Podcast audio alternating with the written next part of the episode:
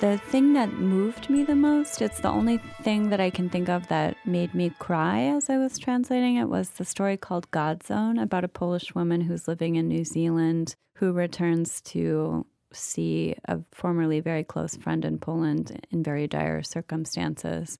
When I was sort of inhabiting the story in order to translate it, it just crushed me. I was so devastated um, which it was a great feeling too. Like I felt like I was really part of the book as I as that happened.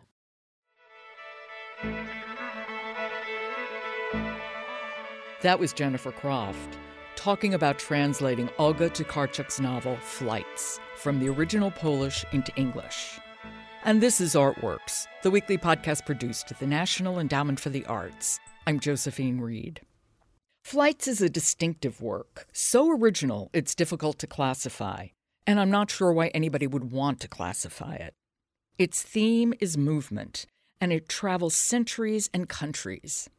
Set between the 17th and 21st century, Flights consists of 116 chapters or fragments or vignettes, take your pick, whatever you want to call them. Some fictional, some factual. They range from one page ruminations on airports, hotel lobbies, or Wikipedia, to stories that are as long as 30 pages about, for example, a man's search for his wife and child who disappear while they're all vacationing, or Chopin's sister smuggling her brother's heart into Poland, or a 17th century Dutch anatomist uncovering the body's complexities. It's a masterpiece of imagination and wit and Jennifer Croft translated it into English seamlessly. In fact, Jennifer brought more than her artistry as a translator to the project. Her persistence is central to the book's publication in English. Flights was first published in Poland in 2008, which is when Jennifer first read it. Croft then spent 10 years translating excerpts from it for small journals while shopping it around to publishers. A grant from the National Endowment for the Arts allowed her to immerse herself in completing the translation, and she finally convinced an independent British publisher, Fitzcarraldo, to move forward with publication. The result? Flights won the 2018 Man Booker International Prize, which goes to the best work of fiction translated from any language into English. Because it's a prize awarded to a translation of a novel, it was shared equally by the author, Olga Tokarczuk, and translator, Jennifer Croft. Jennifer Croft is well known for her translating skills. She's that rare person who works with both Slavic and Romance languages, translating Polish, Ukrainian, and Argentine Spanish into English. Translation itself is such a strange alchemy the empathy, the artistry, the intellectual acrobatics needed to move literature successfully from one language into another always seems rather mysterious to me. And so, of course, I'm equally mystified by people who choose to pursue it. So, when I spoke with Jennifer Croft, I began with the obvious question. So, of course, question number one what drew you to translation? You know, I think it was a number of different factors. I grew up in Oklahoma and I grew up always wanting to travel.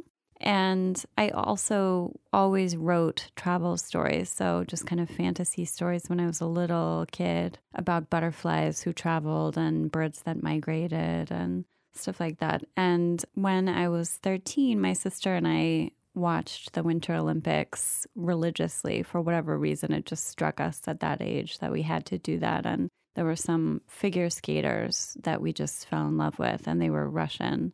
And I started learning Russian that way, just kind of inspired by them. And I checked out some books from the public library. And because I had already been writing and reading a lot, it was kind of a natural transition over the next few years into translation. Did you know any Russians? Didn't know any Russians personally. That is a hard language. it is, yeah. I remember I checked out some cassette tapes and some some textbooks and then at some point my father found a Ukrainian man to give us like private lessons, which was very helpful. But it was a hard language, but we were homeschooled and I had a lot of free time and that's how I spent it.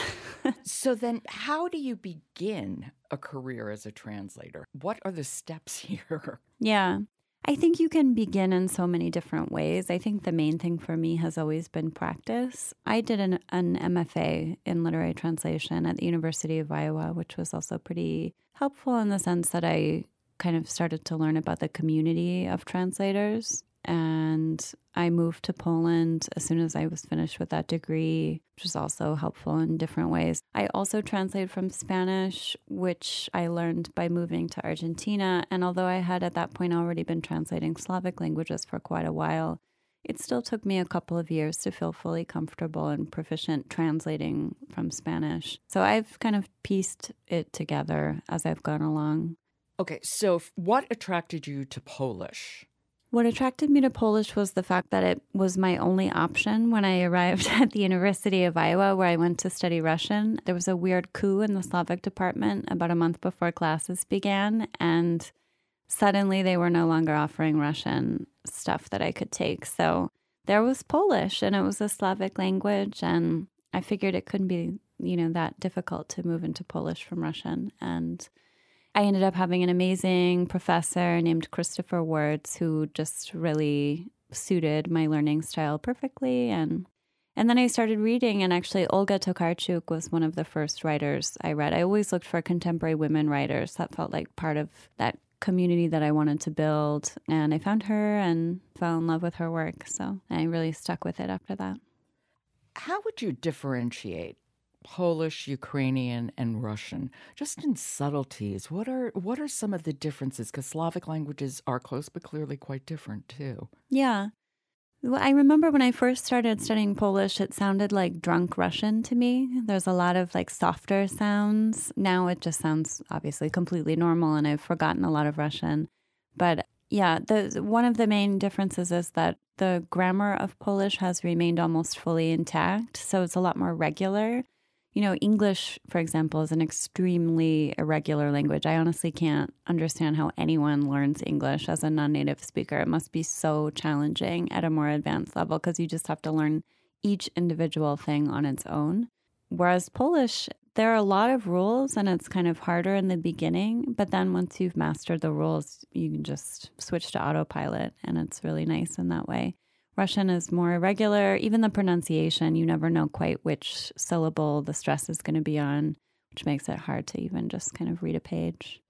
I'd like to take a step back and, and talk about what goes into translating, because obviously this isn't a word for word endeavor. We all know what Google Translate can do to any passage. Translation really is an interpretive art.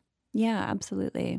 I always think of it as a combination between the most intimate kind of reading and creative writing. So I always try to get inside the writer's head as much as possible without actually consulting the writer. And that's just a personal preference of mine. But I want the text to stand on its own. So I don't want the author to tell me the backstory of anything. I just want to read it and I want to convey what I've understood to be the atmosphere and the tone and the characters and the plot. And then I write a new thing. So I think it's a it's a great moment for translators in the United States right now. We're getting a lot more attention than we have in a while, and I think that's really important because you are reading a mediated book when you pick up a translation and it's essential that you remember that. Well, for a long time translators were invisible. Well, right. Until very recently, it was fairly common to just omit the translator's name entirely, which is crazy because what if someone does a bad job, for example? What if I do a bad job? What if I decide that I am going to translate a book from German, not actually speaking German, but I just do it anyway? I do a terrible job, and then, and you don't see my name anywhere on that project and you just think it's the author's fault that the author is actually terrible despite having had good reception in their native country. So I think we have to, we translators have to take responsibility for any mistakes we make or just not doing a very good job. And we also can take credit for for what we do correctly. For jobs well done. Yeah. Of course. Well speaking of credit uh, you and olga tokarczuk won the international man booker for flights which is a book that she wrote originally a decade ago. When and how did you first come across flights When I was still at the University of Iowa, I had found her collection of short stories, and I had figured out through a little bit of internet research that there was already someone translating her into English. So I contacted that person actually to ask if she was interested in sharing. I didn't want to swoop in and scoop up her author. So we talked about it quite a bit, and I started with those stories. And when Flights came out, Antonia Lloyd Jones, the other translator of Olga Tokarczuk, was unavailable for various reasons. And and it was also just a more experimental book than what Olga had done in the past. And I was in the middle of doing a PhD in comparative literary studies and thinking a lot about the structure of the novel. And so it was really exciting to me to read. And I really wanted to do it, and there it was. And so I met with Olga and we talked about it then. And from that point forward, I started sending out excerpts, which is usually the way it works in the English speaking world, unlike books that are being translated from English into German or Dutch or French or whatever. So in the English speaking world, most of my translator colleagues will write up a book report that's between 10 and 20 pages that gives like an overall sense of what the book is about what it's like who the author is etc you did that for flights. I did it for yeah i've done it for every book i've published. Okay, we'll come back to that but go ahead. Flights is a hard book to summarize of course. So in the case of flights i did rely pretty heavily on excerpts. I don't know if there is such a thing as a representative excerpt of flights but my goal was to translate lots of different styles and characters and time periods and places and just start publishing them in different American magazines. And I also was meeting with editors at the time. And of course, as you know, I got a National Endowment for the Arts grant, which was life saving support. I don't think I would have been able to. Con- I know I wouldn't have continued with the project had it not been for that. Can we just backtrack one second? And can you just give just a bit of a sense of why Flights is unusual and the structure of it for people who might not have read it yet. Absolutely.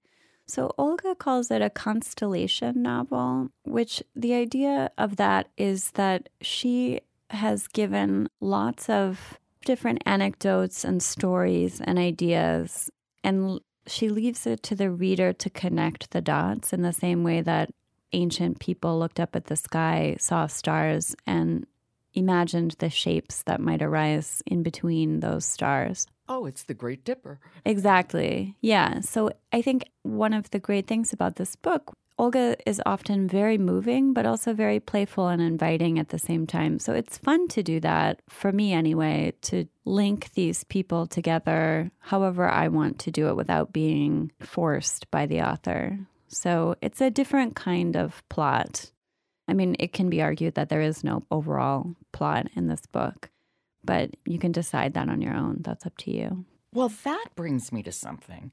So many authors are purposefully ambiguous in their writing. Translating ambiguity, it would strike me as so difficult. For me, it would be immensely challenging. Yeah, you really hit the nail on the head. That's something I've been thinking about so much, and I want to write about that. I don't have an answer for how we do that. I think it's probably the most common mistake that experienced translators make. And I catch myself over explaining all the time. I mean, translation and explanation are so closely related. The word in Polish is actually the same, tłumaczyć.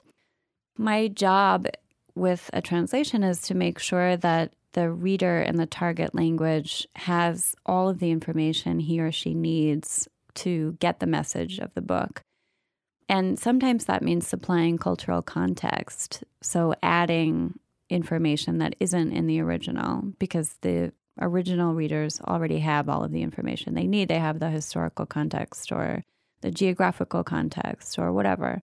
But this is part of why I also don't like to consult the author with questions that I may have because if I add in additional information that the original reader doesn't have, it just turns it into a completely different project. You can do that if you're translating your own work. You know, like Nabokov got very involved in his translations from Russian into English or from Russian into French or from English into French and was essentially rewriting his novels. But that isn't the project that I'm doing when I'm working with somebody like Olga. So I try really hard. Right now, I'm translating her newest novel, which is extremely difficult. And Phil, she did 10 years of research in order to write it. And I am doing research, but I'm also trying to really make sure with every sentence that I'm not adding my own research to the book. Well, when do you research? Did you research as you were translating flights, for example? Because not only is it a constellation, but it's a constellation that really moves through time. And, you know, there's this piece in the, what is it, the 1650s. Mm-hmm. And it, and it has to do with uh, an anatomist. Mm-hmm. That was the hardest section for sure. I've always been a contemporary literature person, and an, that is the most difficult thing for me with her work is to do the historical sections. I didn't do as much research for flights. The new novel, which is called The Books of Jacob, is the entirely 900 page tome. exactly. exactly. The 900 page tome is set in the 18th century and it's set all over the Austro Hungarian Empire and the Habsburg Empire and the Ottoman Empire. So it's just all research. Yeah, but a lot of it is about it's about a cult leader. Essentially, it's about a man named Jacob Frank who led a Jewish heretical sect that converted to Christianity and then Islam and it is really all about the mystery of faith and and despair, of course, but also the this mysterious appeal that any cult leader has. And by choosing the wrong adjective, you could give away too much about Jacob Frank. So it's very subtle work to maintain the mystery. So, what would you research, or what did you research, for example, on flight, since that's already been out, if you don't want to talk about what hasn't been published yet?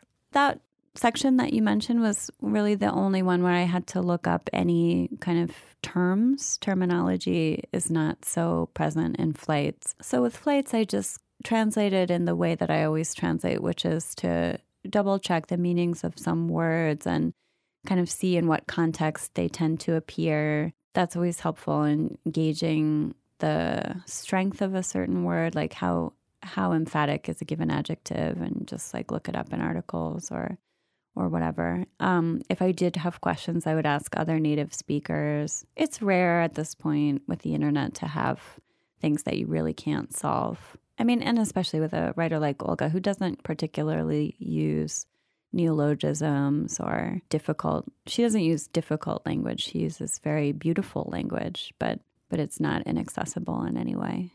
And getting the narrative voice of any book.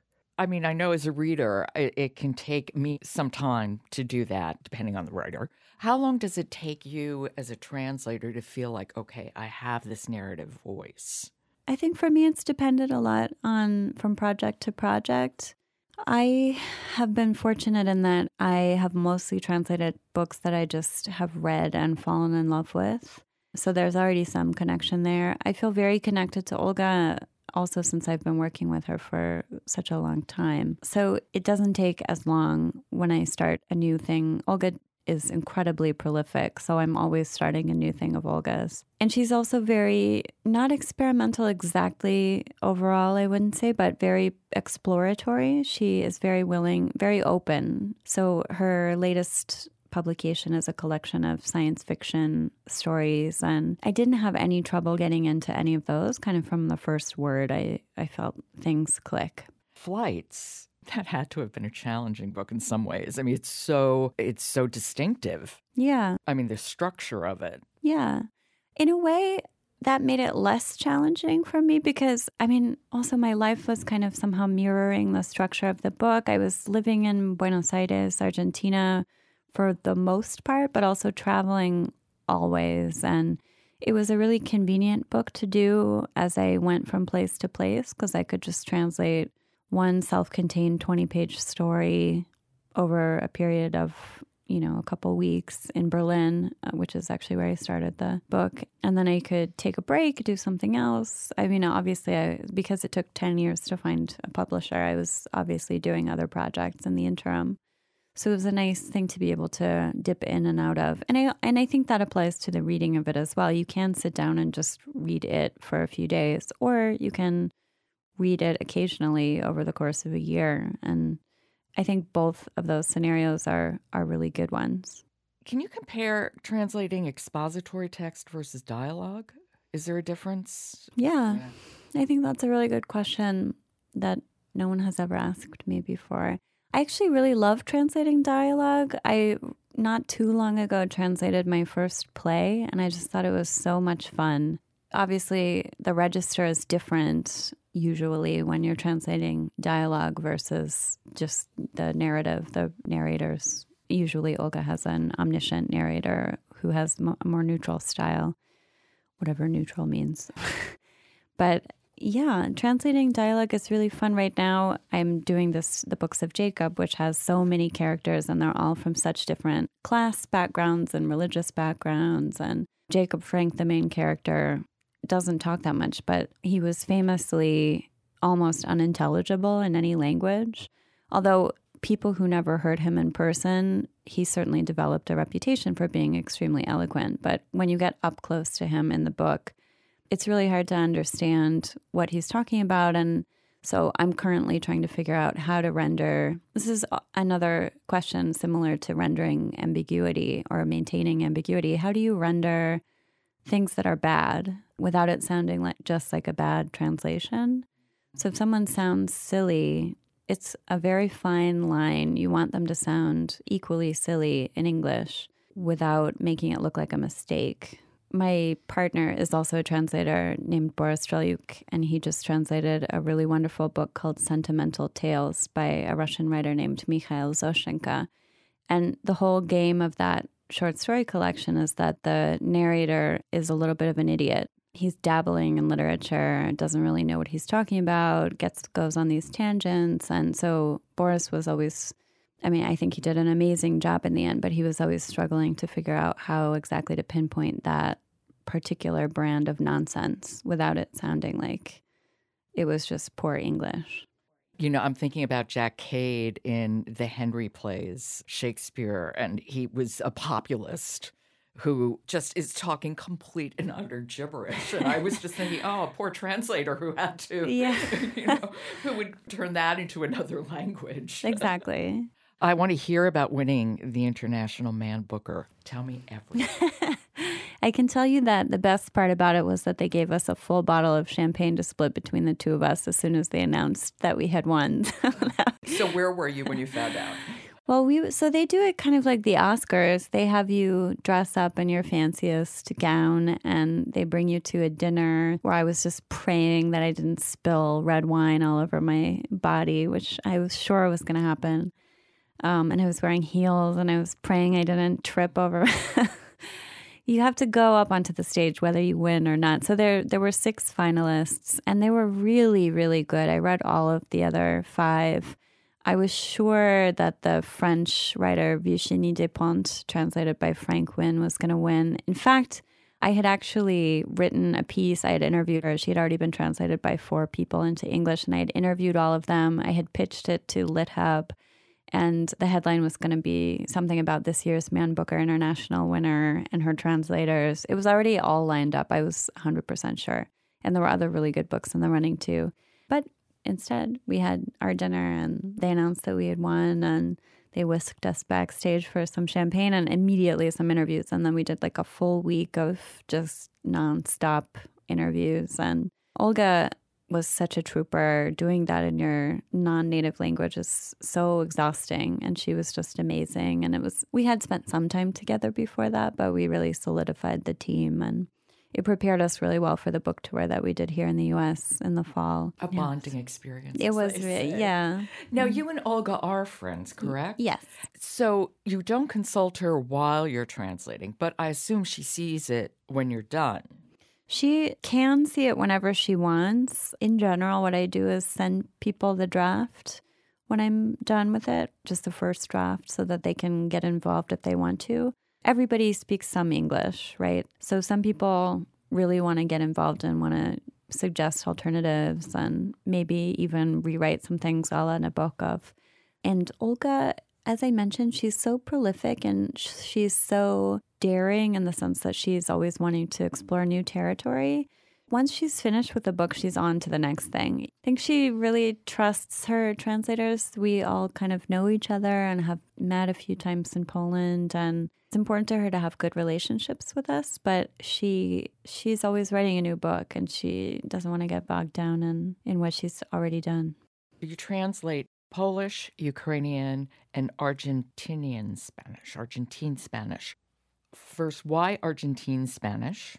Only because as of right now, I have only lived in Argentina. So I spent seven years there. I'm going to be going back next year for a while. And it's very possible that at some point I would add another variant of Spanish. I just feel like, in order for me to feel fully comfortable with the tone, conveying a tone, I think it's really important to have had the, the experience of daily life, like to know what it what the person at the cash register says at the grocery store and what kind of small talk people make in return and those rhythms. And I don't have that for any other Spanish speaking country yet. Is there a difference between translating Slavic languages and a Romance language? Stylistically, culturally, I'm just curious about that. Yeah, I mean, although they're Argentina and Poland are both Catholic countries, obviously, I feel like they're really poles apart, no pun intended. It's nice to have that balance and again, of course, like it depends on the individual writer, and I don't want to make any sweeping generalizations. But but the their literary histories are completely different. Argentina is a new country. Poland is a country with such an important tradition, cultural tradition, and and uh, and specifically in the case of Poland, a literary tradition. Since Poland was wiped off the map for 150 years, their cultural identity kind of rested on their language and their literature. It's definitely a different attitude to literature. That is one generalization that I'm willing to make, even though, I mean, I the reason that I ended up living in Argentina is because people take literature also very seriously, and the cultural life in Buenos Aires is amazing and absolutely wonderful and worth checking out if anyone listening has been curious about Argentina. But translating them for me, the difference is mainly in the grammar. So, Slavic languages, for example, have grammatical case, which means that the endings of nouns change in the same way that verbs change in English.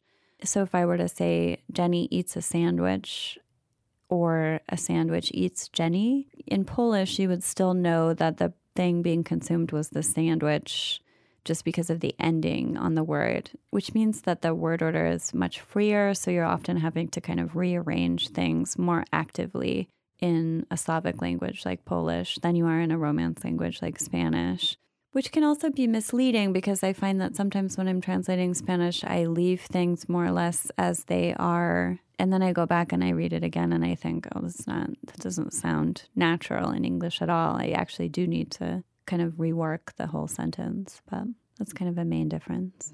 What do you think is the most important trait for a translator? Knowledge of language to one side. I think people who are still studying languages have done really wonderful translations. I learned, I mean, as I say, I didn't grow up with any other language. So I don't know exactly what. I think there's a certain kind of receptivity that you have to have there are all these different metaphors. There's the musical performance metaphor and the acting metaphor. I, having lived in Argentina, think a little bit in terms of a tango metaphor. So, if if you've ever danced tango as the follower, which is often the lady's position, you know that following is actually a lot more active than it sounds. You have to really actively kind of lean into your partner and be so in tune with your partner that you can almost predict their next move and therefore respond instantaneously to it. And that's definitely a skill that can be cultivated. I took tango lessons and that's what those are for. But there there may also be some innate thing about just being able to be empathetic and open and your ego is there, and that's part of this thing about recognizing the translator's work that I mentioned. There's no way for a human being to completely dispose of ego, nor should she. But but maybe just to also like allow for the presence of of the author. I think that's it's almost like a um, this mystical relationship between author and translator that you have to be open to. Maybe. not to get too personal, but supporting yourself as a translator would seem to me to be a sort of hard row to hoe. How do you well put. how do you manage to do that? Yeah, I think that is such an important thing to consider, especially for people who are thinking about becoming translators. I don't really think that it's possible to live in the United States and be a full time literary translator. I'm sure there is an exception to that.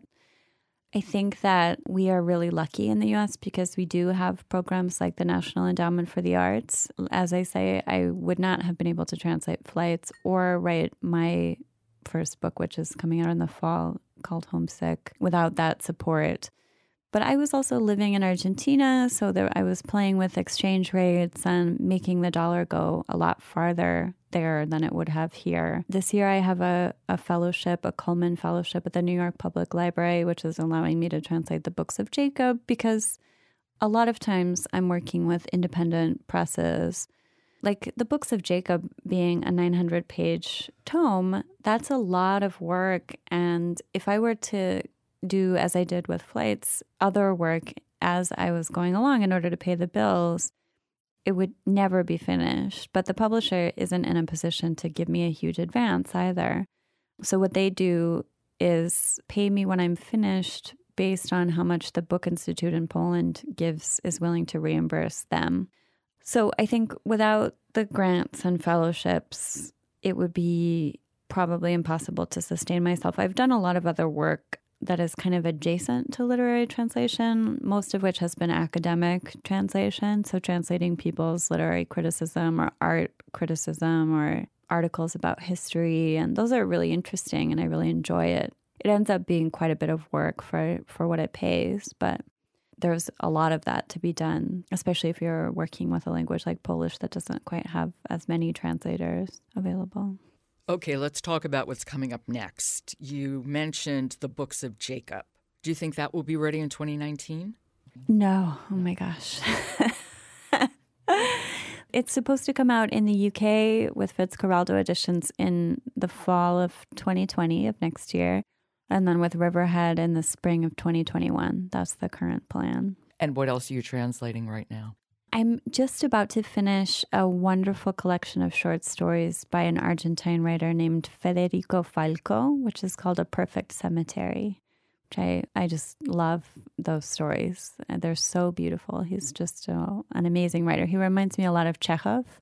Um, if you've ever read Chekhov's short stories, it's just such moving portraits of people and of communities. Tell me about the memoir that's coming out and when is that coming out? The memoir Homesick is coming out in September. I believe it's September 10th with Unnamed Press. I wrote it as a novel when I was living in Argentina. I wrote it in Spanish and then I tried to reimagine it for an English speaking audience, having specifically conceived of it for an Argentine audience. And I ended up adding lots of photographs, which are intended to make the contents of the prose a little bit more ambiguous, constantly going back to this ambiguity idea. Because the prose is very simple. It's really about my childhood and my relationship with my sister, who develops very early on uh, some serious illnesses and with whom I was very close. You said that this started as a novel that you wrote in Spanish. Do you think about crossing over and taking on the mantle of novelist? Yeah, absolutely. That's my my next project is a novel. It is about a translator, but it is a novel called Fidelity set in Argentina. And and in fact the book Homesick is coming out as a novel in Argentina next year called Serpientes y Escaleras, which means snakes and ladders, like the children's game Chutes and Ladders is mostly called here. I don't know. I guess calling it a memoir partly had to do with those photographs. That makes it hard to think of as a novel just because it's so obvious that I'm directly involved in what's happening. The line is fine, though, the autofiction and memoir and semi autobiographical novel, which is what I used to call it when I was studying literature.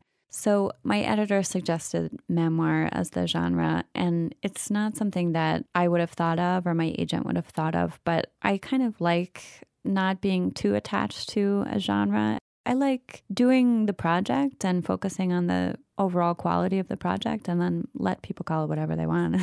yeah, that's up to the publishers. You, you yeah. Yeah. You name it, I'll just write it. exactly. Well, Jennifer, thank you so much. Thank you so much, Joe. It was really such a pleasure to speak with you. The book is amazing. Both of you, you and Olga, it's a great match. And oh, thank you. Congratulations on the International Man Booker. Thank you so much. You're really welcome. appreciate it. My pleasure. Thank you. That was Jennifer Croft. She's translated, among other works, Olga Tokarczuk's novel Flights. Both Jennifer and Olga received the 2018 Man Booker International Prize.